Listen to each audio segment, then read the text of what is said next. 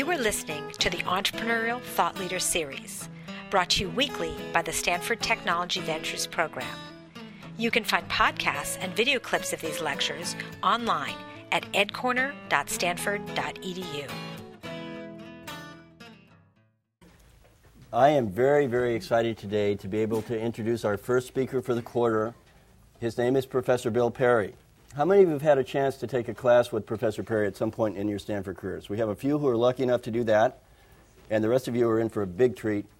My mom was so excited that I was going to be able to introduce Professor Perry today because in addition to being a senior fellow at the Hoover Institute and having joint appointments in the engineering school and the International Relations Institute here at Stanford, he had the honor to serve with great dignity in the role of Secretary of Defense for the United States. And Mom was married to a career naval aviator, and her son, the other son, the good son, became a career naval officer. And I just ran away and joined the Marines and then went into civilian life. But what we would say is, in the Kosnick household, this is the coolest speaker that we've ever had at ETL. So Mom says, thank you, Professor Perry. Let's welcome Bill, not back to Stanford, because he's here all the time when he's not serving his country with distinction. Welcome to ETL, Bill.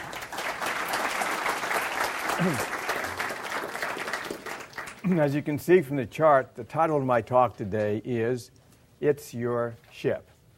And I will first of all explain what that strange title means. When I was the Secretary of Defense, Mike Abrashoff did a spectacular job for me as my military assistant. He then went on to command an Aegis-class destroyer. When he was captain of that ship, it won awards twice as the best ship in the Pacific Fleet. This success resulted from a very unmilitary style of leadership that Mike had. When a sailor assigned to do a job on the ship would approach Mike to ask him which of several alternatives he thought would be best, Mike always answered, "It's your ship." If you think of it that way, it's your ship, you'll make the right answer. After his command, Mike left the Navy to write a book and to pursue a career with innovative companies. First, he wrote his book and entitled the book, It's Your Ship. And there's the book, and there's Mike. The book caused quite a stir in industry, and Mike was frequently cited as a model for leadership. As a result, he was very profitably distracted from his new career by a blizzard of offers to give leadership lectures. He is still, years later, still giving those leadership lectures, but is now beginning to get back to his idea of working with startup companies, and is presently the CEO of a very interesting startup company called Neo Kinetics. I can tell you more about his company in the Q&A, but for now I want to get back to his book. In that book, he wrote that his ideas for leadership had been inspired by my example. I was, of course, flattered, but it did cause me to wonder what he was referring to. So I began to look back on my own career. Today I'm going to share with you a few vignettes from my career that I believe make Mike's points about leadership. Way back in the 1960s, I was the director of a local high-tech company in the defense electronics industry. The company was a part of GT&E, General Telephone and Electronics, but I based my model of management not on GT&E, which I thought was a stodgy old Eastern giant, but on HP, Hewlett-Packard, which was a relatively small, highly, you have trouble thinking of HP as being relatively small, but in the 1960s it was relatively small. And it was a highly innovative company located right next door in Palo Alto. The HP principles, as I understood them, were innovate, manage by walking around, and treat employees as stakeholders. Today, HP is perhaps the greatest high-tech company in the world, but in those days, it was struggling to get a toehold in an electronics industry dominated by large traditional companies based on the East Coast. I tried to apply the HP principles to my company and had very good results in the 3 years I was director, going from 600 employees to 1,200 employees while tripling the profits. But I could only go so far operating under the restrictions of GT&E. In particular, I had no way of allowing the employees to share in the profits of the company. So I decided to leave GT&E and found my own company, Now, that's commonplace in the Valley today, but it was almost unheard of in 1964. And I can assure you, my parents and most of my friends thought I'd gone mad to leave a good, sound job at a nice company like GT&E to take a chance to start my own company. The new company, which I called ESL, was to be in the defense electronic business, as was the company I was leaving. But I've planned to focus ESL on the newly emerging digital technology, in contrast to GT&E, which is a leader in analog technology. In fact, GT&E suffered from what I call a liability of leadership. Liability of leadership. That is, because of its leadership in analog technology, it was not able to take advantage of the new digital technology in a timely way. Indeed, GT&E, through their Sylvania subsidiary, was one of the world's largest manufacturers of vacuum tubes. Many of you don't even know what a vacuum tube is, but in 1964, it was a big thing. And they saw the revolution underway in integrated circuits and digital circuits not as an opportunity, but as a threat to their very profitable business in vacuum tubes. I plan to continue to manage by the HP principle of management by walking around, MBWA, managed by walking around, which I had found to be very successful. And I plan to seize the opportunity presented by a new company to make all of the employees stakeholders in the company, telling them in the most direct way possible, it's your ship. So I rejected offers of venture capital funding or even angel funding. ESL would be a full associate company with all of the funding supplied by the stock bought by employees. All employees, when they started work, had a 3-month window in which they could buy a specified amount of ESL stock. Nearly all of them did so, using their savings or cashing in their pension funds for the average investment of about $5,000, which in 1964 was a lot of money.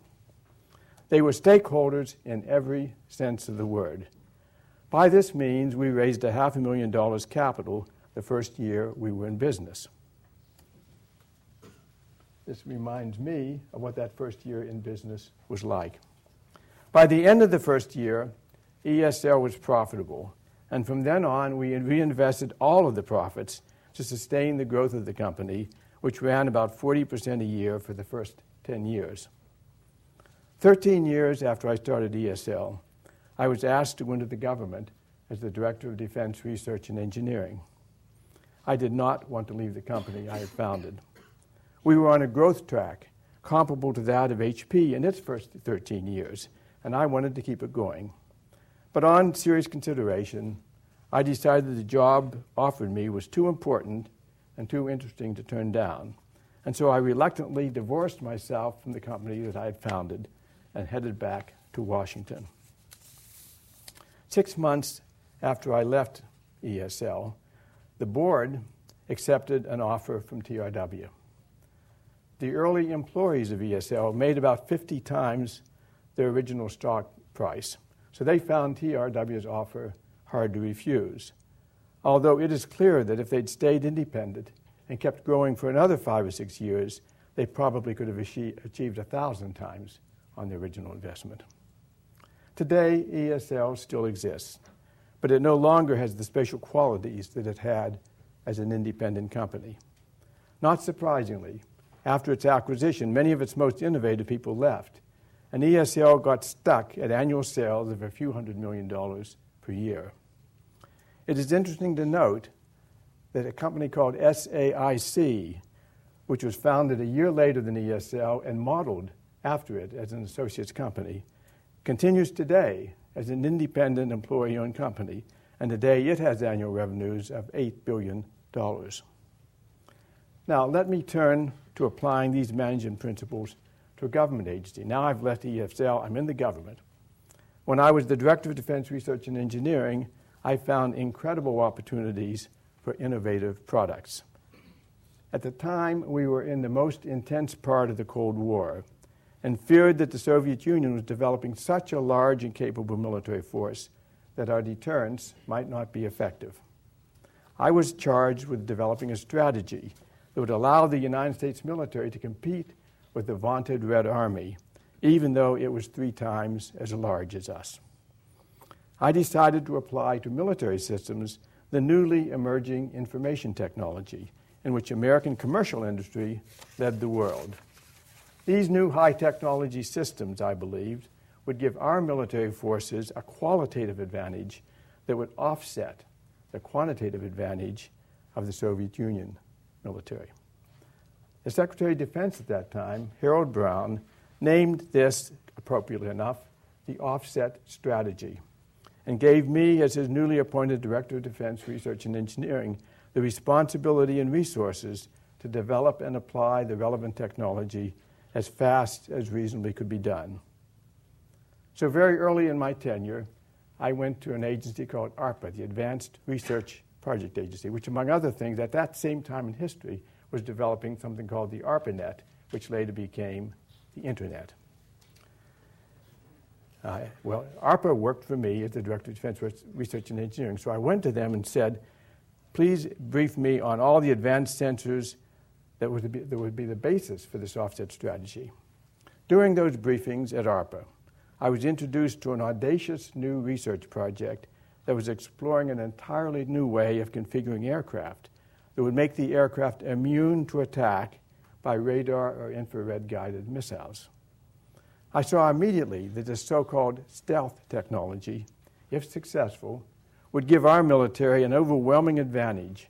So I told the ARPA director that he would have all the resources he needed to prove out the concept as quickly as possible. Within 6 months, the project team had a successful flight test of a prototype aircraft, which served as a convincing proof of principle. I then put the program in what we called deep security and brought in the Air Force to work jointly with ARPA to define, develop, and build a stealthy fighter bomber, which we called the F-117. This is a picture of the F-117 at its test site, which is called Area 51 in Nevada. Some of you may have heard of Area 51. It's become famous in internet lore as where the U.S. government keeps aliens. I can assure you, I've been there many times. There are no aliens there, but there are very secret airplanes. We also built an innovative warship based on stealth, and this is a picture of that warship in its test run in San Francisco Bay. And if you look carefully at the back of the ship, you'll see a man standing with an orange jacket. That is your speaker, who is overseeing this first test run of what we called the Sea Shadow. That ship was a prototype ship. It was never built exactly like that, but the principles of that ship were later used in that Aegis destroyer, which you saw in the picture of Captain Abrashoff earlier on. Although stealth was a critically important component, the ultimate success of the offset strategy also depended on two other related components. A new family of intelligence sensors that could identify and locate in real time all enemy forces in the battle area. These systems we called smart sensors. And a new family of munitions that could strike the target so located with great precision. These systems we called smart weapons, of which the Tomahawk cruise missile was the most prominent. The military capability resulting from America's offset strategy was what the United States had in place when the war with Iraq broke out in 1989, the war which we called Desert Storm. The resulting military operation demonstrated that these radical new military systems had a remarkably high degree of effectiveness in actual combat.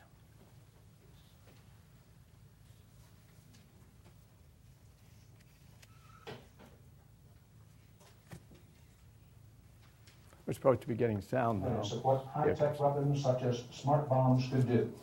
Guided with precision by lasers or radar, these bombs fell on their targets with pinpoint accuracy. This had been a goal of airmen ever since aerial warfare had begun. The effectiveness of these new systems depended not on massive firepower, which is the key to success in World War II, but on much less, but dramatically more precise firepower. Well, after 4 years as the Director of Defense Research and Engineering, I left Washington and came back to Palo Alto. My old company was now a subsidiary of TRW, and I had no interest in rejoining it. Instead, I joined a high-tech investment and venture capital firm named Hambrick & Quist, which at the time was located in San Francisco, and a few years later took a position at Stanford in a small department known as Economic Engineering Systems and Operations Research, which is the predecessor to the MS&E department, which is one of the sponsors of this course. In 1993, I was asked to come back to Washington again, first as the Deputy Secretary of Defense, and then a year later as the Secretary of Defense. The Soviet Union had broken up by then. The Cold War was over, but we were faced with new dangers. All of the newly formed republics of the Soviet Union were suffering economic, social, and political upheavals. Of greatest concern, four of the countries in upheaval had nuclear weapons. This was a prime opportunity for innovation. The security dangers I faced were very different from the dangers faced by my predecessors, so their strategies were of no use to me. I needed a very new strategy. With the Cold War over, I considered the major security danger to the United States a terror group getting a nuclear bomb and detonating it in one of our cities. But I knew that a terror group could not make a bomb from scratch. They would have to buy or steal the bomb or the fissile material from a nuclear power. So I believed that I had to take all actions available to keep that from happening. As a result, I set my highest priority as Secretary of Defense, the dismantling of thousands of nuclear weapons and bringing under strict security control the remaining weapons and fissile material.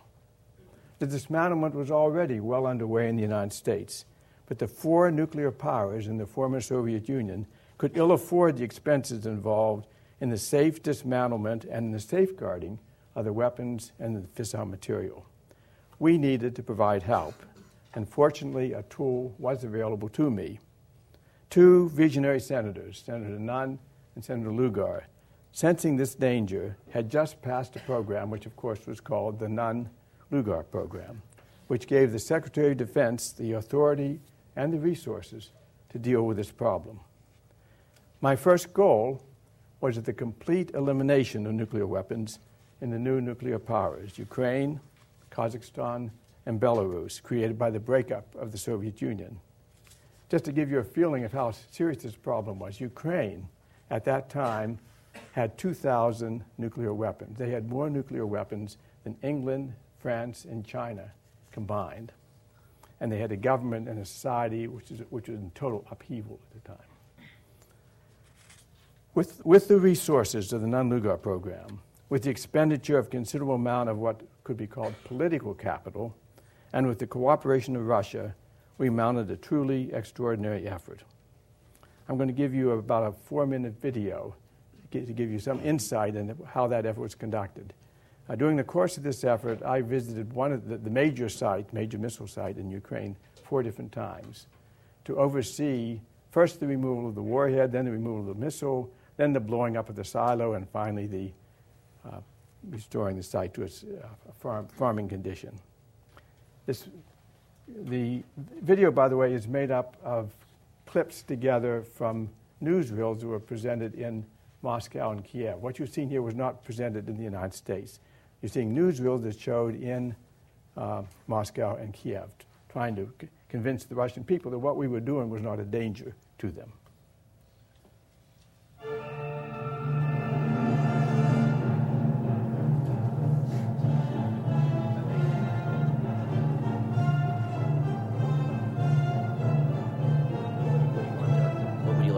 Turn the lights off. Hey, down.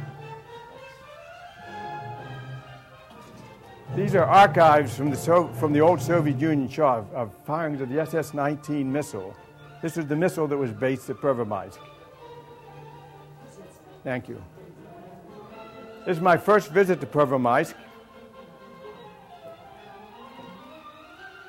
They took us into an underground facility where they controlled all these nuclear weapons aimed then at the United States. And then the general took me out and showed me that the warhead had already been taken from the missile. There's the second visit. They're now dismantling the missile, the SS-19 missile.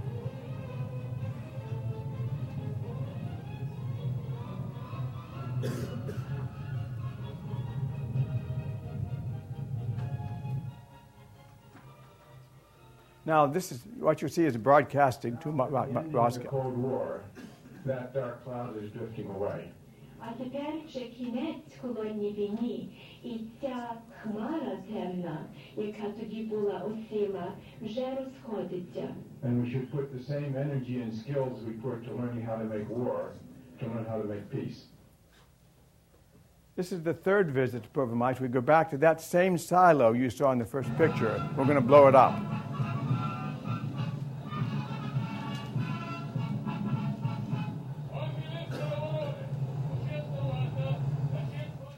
I never imagined that I would be received by an honor guard in Kiev playing the Star-Spangled Banner. Now we're out the missile site. The Russian, Ukrainian, and American ministers of defense are all ready to blow up that missile.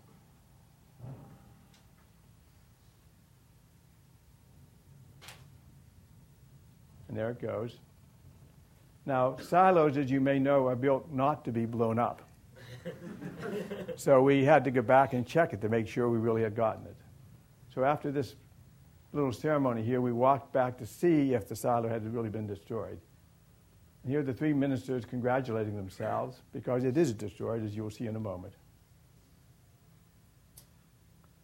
We did a number on that silo.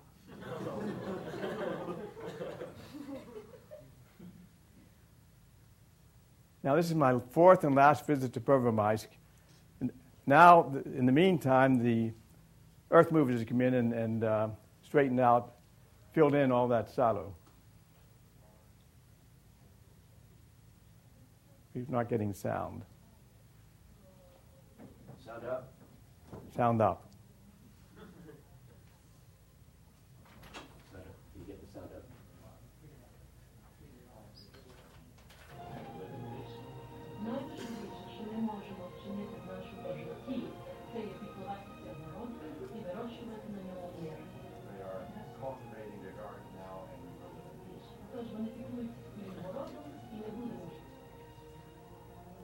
This is the Russian Minister of Defense, American Minister of Defense, and the Ukrainian Minister of Defense cultivating our garden, that is, planting sunflowers. That's where the silo was in that first picture.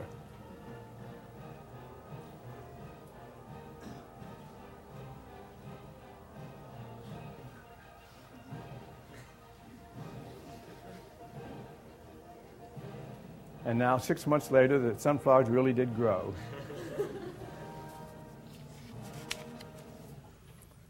By the end of my tenure, we had dismantled more than 4,000 nuclear weapons in the former Soviet Union, as well as another 4,000 in the United States.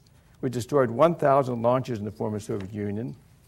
Most importantly, Ukraine, Kazakhstan, and Belarus are now entirely free of nuclear weapons. Well, it was pointed out to me many times in the Congress that most Secretary of Defenses were not hired to destroy weapons. They're hired to build them. So eliminating weapons was an innovative task for an American Secretary of Defense. But being Secretary of Defense also gave me an opportunity to apply management by walking around.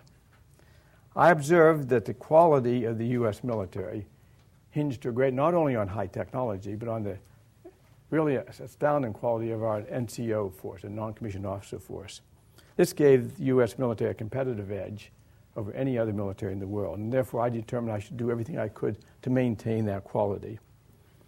I decided I wanted to make a direct contact with the senior enlisted people, personnel, the NCOs in the U.S. military.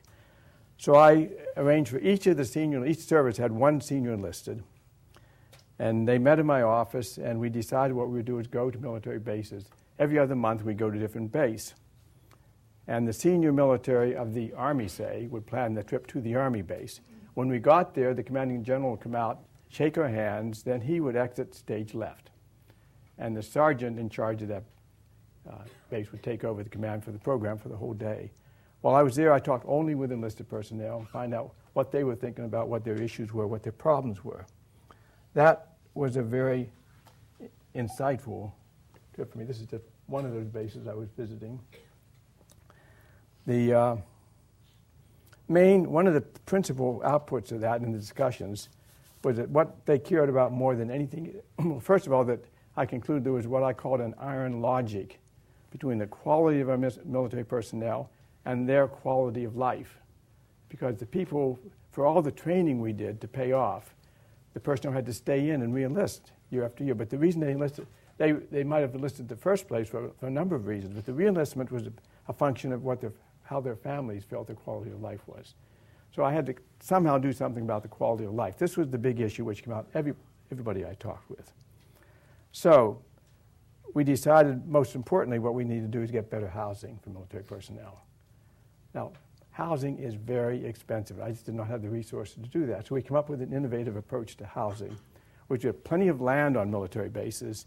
We invited companies, construction companies, to come build on those land and then lease the houses to the soldiers at the rates which we were able to pay them. That way we avoided the huge capital cost of building. That program, by the way, which was started in 1995, is still going on today, and it provides tens of thousands of housing units for military personnel. Well, my final day in office, there was a ceremony, the usual glamorous ceremony, saying goodbye to the Secretary of Defense, but there was a unique part of that ceremony in that the senior enlisted personnel all came forward and presented me with a medal which had never been presented before, and they said to me, "You have made more difference in the life of the enlisted men than any other Secretary of Defense in history." That meant more to me than all the other medals that I had gotten. Well, thinking that someday you will be leading a company, I'm going to be leaving you with the advice that the Army's Sergeant Major gave me on my first day in office, the day I took my oath of office. He was speaking about leading a military operation, but the advice he gave applies equally well to leading a company's operations. "Take care of your troops," he said, "and they will take care of you." It sort of goes back to, this is your ship. Thank you. I'm open for questions now.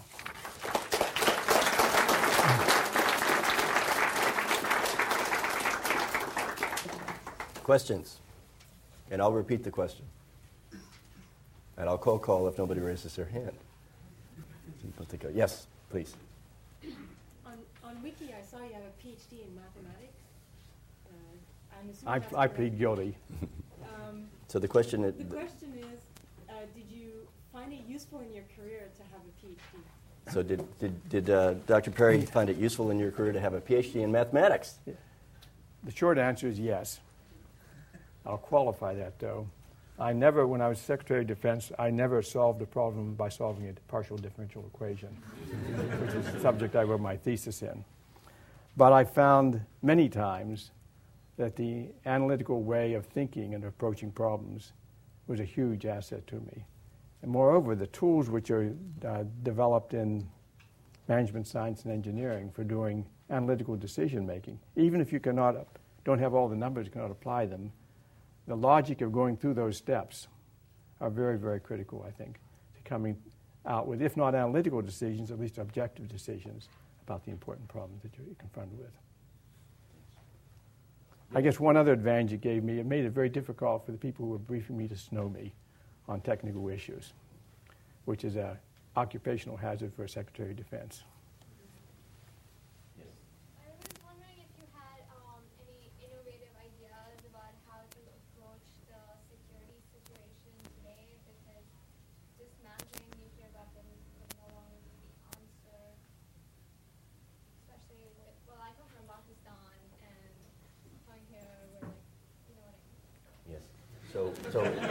The question has to do with innovative solutions for dealing with the security issues facing the world today. I'll make two comments about that.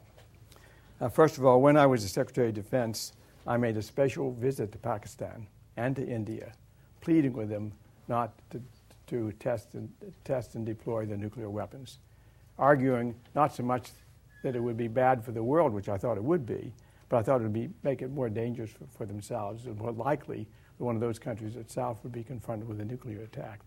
Obviously, I lost that argument. I was not able to persuade them not to do that. So Pakistan and India did go ahead with a nuclear weapon program. Now we're confronted with several other countries wanting to go nuclear, North Korea and Iran in particular. If those two countries additionally go nuclear, I think the floodgates are open and we've lost any ability to control nuclear weapons. And if that happened, the probability they're being used in our country and in other countries, I think it becomes very high.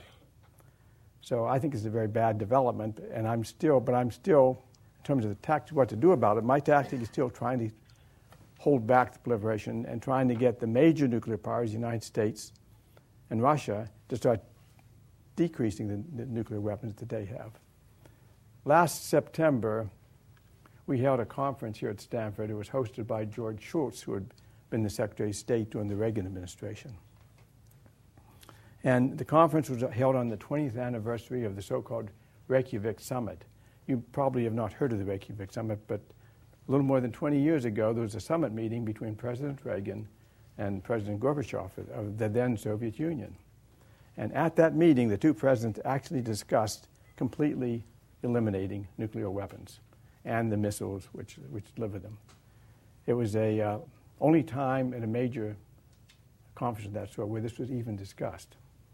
Now, the bad news is that they were not able to come to an agreement. It founded on, actually on technical details, which is, I think, too bad. But in any event, they were not able to come to an agreement. And most people consider this Reykjavik summit a failure. But Schultz and I thought the ideas that were advanced at Reykjavik were fundamentally important. And therefore, we had this conference on the 20th anniversary to ask the question, can we revive the vision of Reykjavik? And the answer we came up with at that meeting was yes. We followed it up with an op-ed piece in the Wall Street Journal arguing to do that and arguing the steps that needed to be taken in order to get there.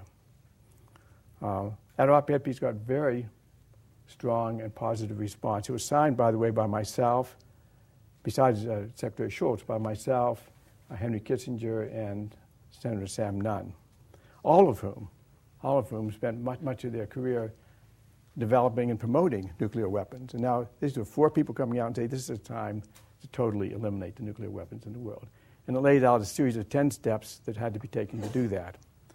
This fall, we're going to be having another conference at Stanford. And the purpose of that conference is to have detailed, thoughtful papers on each of those 10 steps, what it takes to actually accomplish those steps one at a time. And I'm expecting significant and positive results from that meeting. So the short answer to the question is the nuclear danger is greater than ever today, and we should continue to redouble our efforts to try to find ways of eliminating nuclear weapons in Pakistan, in India, in North Korea, and in the United States and Russia. Please. You were the Secretary of Defense. That's a leadership position that comes with a lot of social responsibility. In general, if someone is the leader of a company, how much do you think it is important for him to assume social responsibility?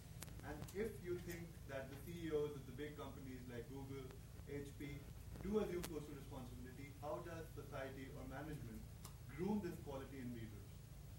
So to what extent should CEOs of companies assume some social responsibility? And if it is important, how do you develop that capability to execute that social responsibility effectively? That's a very good question. My answer to that is that when I was the CEO of a company, I did consider I had a social responsibility, not just to my employees, which I felt most strongly, but to the community in which we lived. I think every CEO should take that view. But a CEO is not controlling what all happens in this company. The board and the stockholders ultimately control that. So there has to be a broader view in the country than there is today of the importance of companies manifesting social responsibility. Some companies do it even without the mandate, and I applaud them. But I also have sympathized with the companies where the CEOs feel they don't have the authority to do that and don't. This can be manifested in a number of ways, but one of the most obvious today is in the field of environmental issues. And I think every company should feel responsibility for that, beyond the responsibility that he has to follow because of legal requirements. In the back, yes. I say it's not only is it your ship, it's your planet. So. You talked some about leadership strategies that apply to both companies and government organizations. Do you think there are any fundamental differences in the way you lead when you're in a company and when you're working in a government? So the question is, are there fundamental differences in the way one leads a for-profit company and a government organization? You know, I have spent a part of my life in government, leading government organizations, a part of my life in industry, running a company, a part of my life in university. And in terms of ethical responsibilities and leadership styles, I found they apply equally to all three. I would go farther than that and say that I think this is one of the few countries in the world where people can move from industry to government and back again, or from university to government back again. I think it's a very good thing because it brings the insights and the special techniques and skills that you learn in government, in industry, into the government. And then when you come back to the industry, it gives you a better feeling for the social responsibilities. So I like very much this, what sometimes is called, in a contemptuous way, the revolving door. I think the revolving door is a very positive aspect of our society. It does require certain regulations to make sure that people do not abuse the conflicts of interest that come from that. But yes, over on the far left. Clearly, your academic credentials are pretty incredible. Your experiences in managerial and entrepreneurial and military research and financing, you held key positions in them. How did they help you become, take the role as Secretary of Defense, and did it really help you in dealing with incidents such as Bosnia, Rwanda, Somalia, or was it more of a steep learning curve when you took that role? That's a great question. I'm not going to be out. May I paraphrase it? So you talked about the many experiences in industry, in other parts of government, and did those experiences prepare you, if you will, for some of the challenges that you faced in Bosnia and Kosovo and some of the other hotspots? Or did you have a very steep learning curve as you came into those situations? During the period between being the Director for Defense Research and Engineering, which I left in 1971, and the Secretary of Defense, which I began in I left in 81, from 81 to 93, during that 12-year period, while I was in venture capital, investment banking, so on, I was also spending about a third of my time at the Center for International Security here at Stanford. And the background I got there I found very, very useful when I went back as the Secretary of Defense. So not only the analytical tools you get from my association with the department here, but the insight into foreign policy issues, which I got from the Center for International Security here, were very, very helpful to me. But given all of that, when I walked into the job as Secretary of Defense, there were a host of problems I had no idea, no background about how to deal with them. And that would be true if you were to move to become the CEO of a new company. You'd run into the same problem. Product issues, technology issues, people issues that are entirely new to you.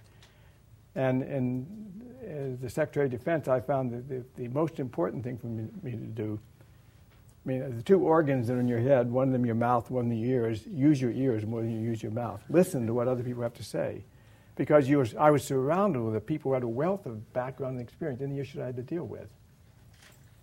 I had convening power. I could call a meeting and bring together all the 10 people in the country who had the most expert knowledge of Bosnia, for example, and listen to them, spend a whole day listening to them and talking with them and exchanging views with them. You could do that with technical issues as well, but what was most difficult for me was trying to get on top of the political and geopolitical and cultural issues of the different countries we were dealing with. We were dealing with Haiti, Rwanda, Bosnia, Kosovo. All of these were issues which I had very little knowledge of background. So the general approach is use your convening power to bring in the people who have the background and experience and listen carefully to them and discuss issues with them. And that insight will help you. In terms of military skills, of course, we had some of the best military people in the world. Now, the Secretary of Defense, by the U.S. laws and Constitution, is in charge of the military. We have civilian control of the military in our country. But if you stop to think about it, my greatest rank when I was in the Army was second lieutenant. And it occurred to me that some of the generals that were working with me might know more about military issues than I did. So again, it's a matter of having the good sense to listen to them, to seek them out, ask their advice, ask their opinions. I'm applying that to the Secretary of Defense issue, but it also would be true to you if you move into a job as the CEO of a new company.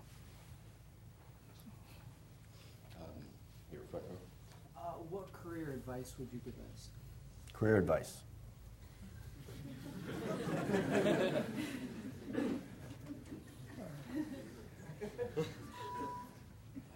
I don't think I can give a specific.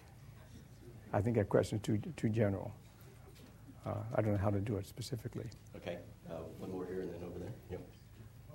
How did the Department of Defense first notice you when you were working in ESL? Okay. So how did the DOD notice Dr. Perry when he was working at ESL? You wanting to get noticed by DOD? Yeah. Okay. So. About half of our contracts at the Department of Defense were with the, at ESL were with the Defense Department. And so I met people at that time. But beyond that, and probably more importantly than that, because of my technical background, I was called in as an advisor to the Defense Department, in particular to the member of the Defense Science Board, which, and that, I really got to know people more through my advising and consulting role than I did through my company role. For example, during the Cuban Missile Crisis, because I had a special background and expertise in the Soviet missiles. As soon as they discovered Soviet missiles being deployed in Cuba, I was called and asked to come back and work on the team that day by day analyzed what was happening there. So I got very close to the people in the military who were responsible for working on those problems. One of the people I was a consultant to was Harold Brown, who was, at that time, the Director of Defense Research and Engineering. And then in 1976, when President Carter was elected, he picked Harold Brown to be his Secretary of Defense. Harold Brown knew me from the days I was advising and consulting him. He called me up and asked me to come back and be Director of Defense, the job he used to have, which was Research and Engineering. So really my contact with that was more through my consulting work than it was through my company work, advising. And then in the job of Director of Defense Research and Engineering, I got to know all of the people who later on asked me to become the Secretary of Defense. When I came back to Stanford after being Secretary of Defense, the math department asked me if I would come and speak at their graduation ceremony. And I said, well, fine, what do you want me to talk about? He said, explain how it is you go from a PhD in mathematics to Secretary of Defense. And I said, the one-sentence answer to that question is I got there by a random walk process. And it sort of gets back also to the question you were asking. It's hard to give career advice because the career I ended up with is one I had never planned. I started off to get a PhD in mathematics because I was going to be a mathematics professor. Most people were getting a PhD in mathematics think they want to be a mathematics professor. But I got diverted along the way by a number of things. I never, ever intended to go into government. And I was drafted, and I really hated to give up my company and go into government, but it just seemed like something I had to do. During your undergraduate career at Stanford and PhD work at Penn State, what were the main leadership roles you undertook, and did those experience from those leadership roles, do you think right now they helped you later in your career? And my second question is, during which phase of your career you felt the most stressful, that you are working too much and you are stressed out the most? Okay, so two questions. The first is, did you have any leadership roles either as an undergraduate or master's student here at Stanford or during your PhD program at Penn State? And if so, how did those leadership experiences as a student prepare you for your future? And the second one, which actually all of us are wondering about, is what was the most stressful period during your career? I understand. The answer to the first question is no, except I was a teaching assistant. And Not only that, but at Stanford in those days, I was able to actually teach classes. So I actually taught classes when I was still working on my master's degree at Stanford. And I did also when I was working on my PhD. So I wasn't just a teaching assistant. I actually was a lecturer, I had classes. And there's a certain amount of leadership involved in teaching. It's not the same thing, but it's a useful discipline there. Second question, and the most stressful,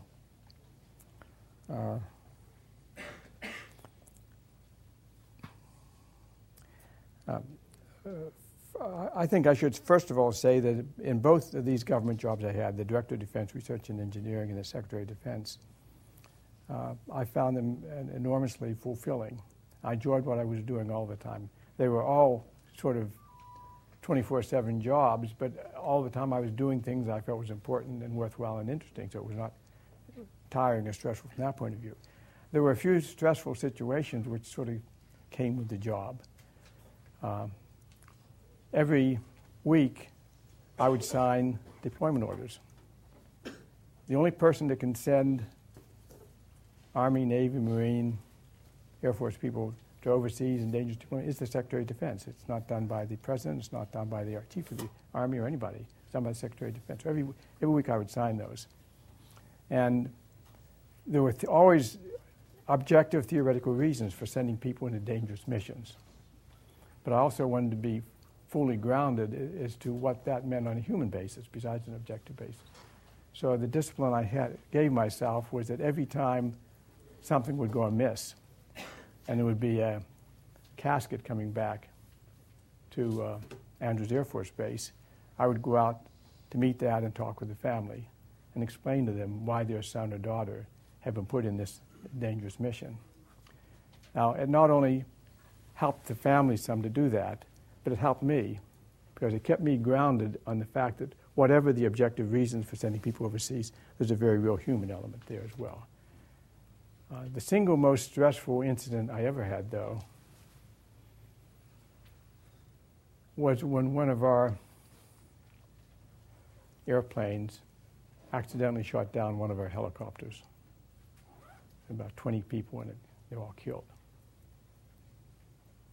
And I had, first of all, the task of going over and telling the President that had happened. It was like as if I had kicked him in the stomach when I told him that. And then to go and meet with the families and explain to them not just why their son or daughter had died, but why it died as a result of an American pilot shooting it down. I think of all of the phrase that you hear, friendly fire, doesn't really capture the emotion and the drama of how really upsetting it is when we kill one of our own people. Well, accidentally, of course, but nevertheless it happened. There's always a very detailed investigation as to what happened. And the investigation always turns out the same way as other accidents happen, which is that the system is always designed so that there are 4 or 5 safeguards so it won't happen. And so when something really bad like that happens, it means all 4 or 5 of them have simultaneously failed. You can figure out the probability of that happening if you know the probability of each one of the events, and so it doesn't happen very often. You get compound probability events, but they do happen occasionally. And then after the accident investigation determines that fact, then you need to determine what can you do to lower the probability even more than it is already. How can you change your process procedures so that a human error here or an equipment failure there will not be the weak link in the chain? You've been very patient. To what extent do you think cross-cultural understanding between individuals can make a difference? So to what extent can cross-cultural understanding between individuals make a difference? I found that very, very important. During the time in the job as Secretary of Defense, I went to visited 67 countries. I met with the ministers of defense, the prime ministers, the kings, whoever they were, leaders in that country. I met with all of them in 67 different countries, and each of them came to visit me in Washington at least once. So I had many, many discussions with the Russian defense minister, whom you saw in that picture. I probably met with him a dozen times when I was Secretary of Defense. Now, I speak no Russian and he speaks no English. So that complicates the understanding right away. I had many meetings with the Chinese Minister of Defense, and again, I do not speak Chinese, he does not speak English. The first mechanical part of the problem is solved for us because we were ministers of defense. That you can afford and get the world's best translators, interpreters. So I would be speaking with the Russian Minister of Defense. I would say something to him, and he would answer me right back because he had somebody be standing beside him whispering in his ear in real time what I was saying, and similarly with me. There were only a few interpreters who were that good. But when you get interpreters that good, you lose the illusion, you have the illusion actually that you're actually speaking directly with a person. So that's one barrier removed. The cultural understanding, though, is much more difficult to come by. And every time before I'd visit a country that was new to me, or that was particularly important to me, I would call in the first half day all of the government people who were expert in that subject, the Central Intelligence Agency, the State Department people, all of the Chinese experts, to get their detailed briefings on what they thought I should know about this. And then that afternoon and evening, I would call in all the civilian and university specialists in that field and listen to them. So from them, from the experts, you begin to get a feeling for what are the important cultural issues. Some of them are kind of trivial, like the things they say you should not do because this country's spatial customs. Some of those are important. They're not as important, I think, as people think, because people don't expect an American Secretary of Defense to know every detail custom of their country. But there are a few that are important, and you really ought to get those down. So cultural understanding is important. It just takes a lot of time. And since you're trying to do it for 67 countries, you don't have that much time. And so you try to distill it by getting experts in those fields to come and speak with you and talk to you, and then transfer some of their wisdom and experience gained from decades of study on this subject to you in maybe a 2 or 3 hour discussion. In the back, yes.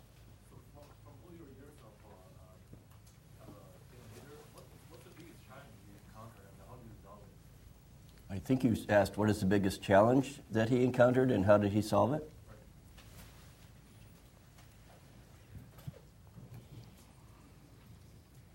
I think there were two quite different challenges. I can't do it down to one. One of them, I tried to describe to you in the video I showed you, and the one biggest challenge was trying to get the nuclear danger under control. Those thousands and thousands of nuclear weapons that are the deadly legacy of the Cold War are now a danger to us in a different way. And trying to get that under control was certainly one of the biggest challenges I had, and I spent a lot of my time and energies on that. The other was, how do you achieve policy goals of the United States without going to war? How do you use the incredible military capability of the United States without having to use it? How do you get the benefit of the military capability of the United States without having to actually going to war, taking military actions?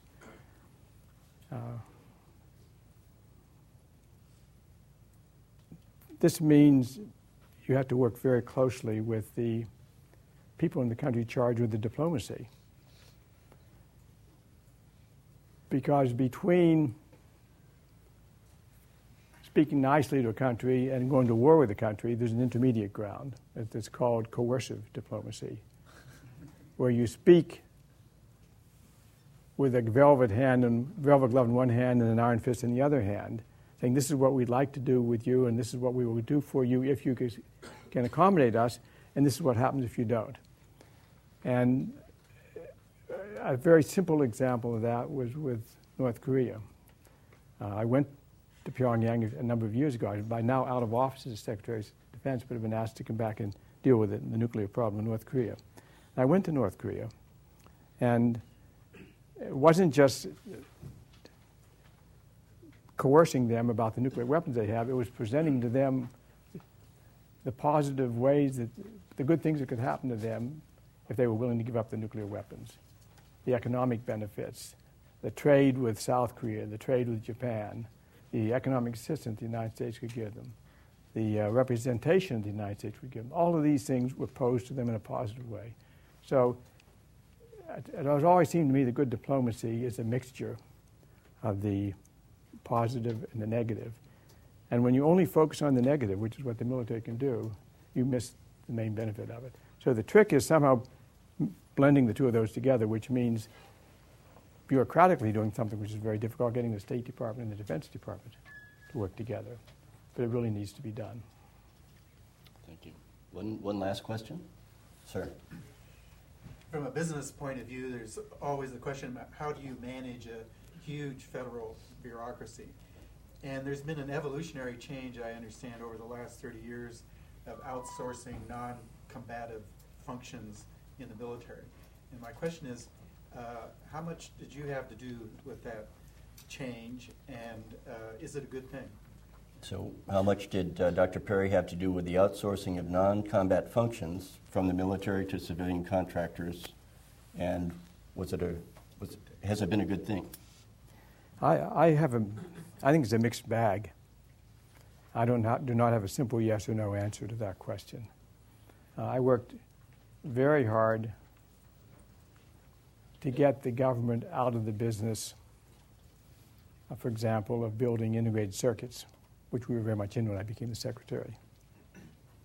We weren't very good at doing it, and they were very expensive. I worked very hard to get the government to use civilian products and civilian contractors whenever it was indeed feasible. I didn't know any way that I could, as Secretary of Defense, make a case-by-case judgment of that. So the first day I was in office as Secretary of Defense, I wrote a directive. And it dealt with the fact that up until then, that these decisions were made by a government program manager. The government program manager, however, had certain restrictions. Obviously, he had legal restrictions, but he also had restrictions that said, whenever, if you want to use a commercial product or a commercial service, you have to get a waiver to do that. You had to go through a formal process going up the line to do that. It turns out that's a very complex and time-consuming process to get that waiver, so not many people did it. So my director simply changed the regulation slightly. It said, if you want to use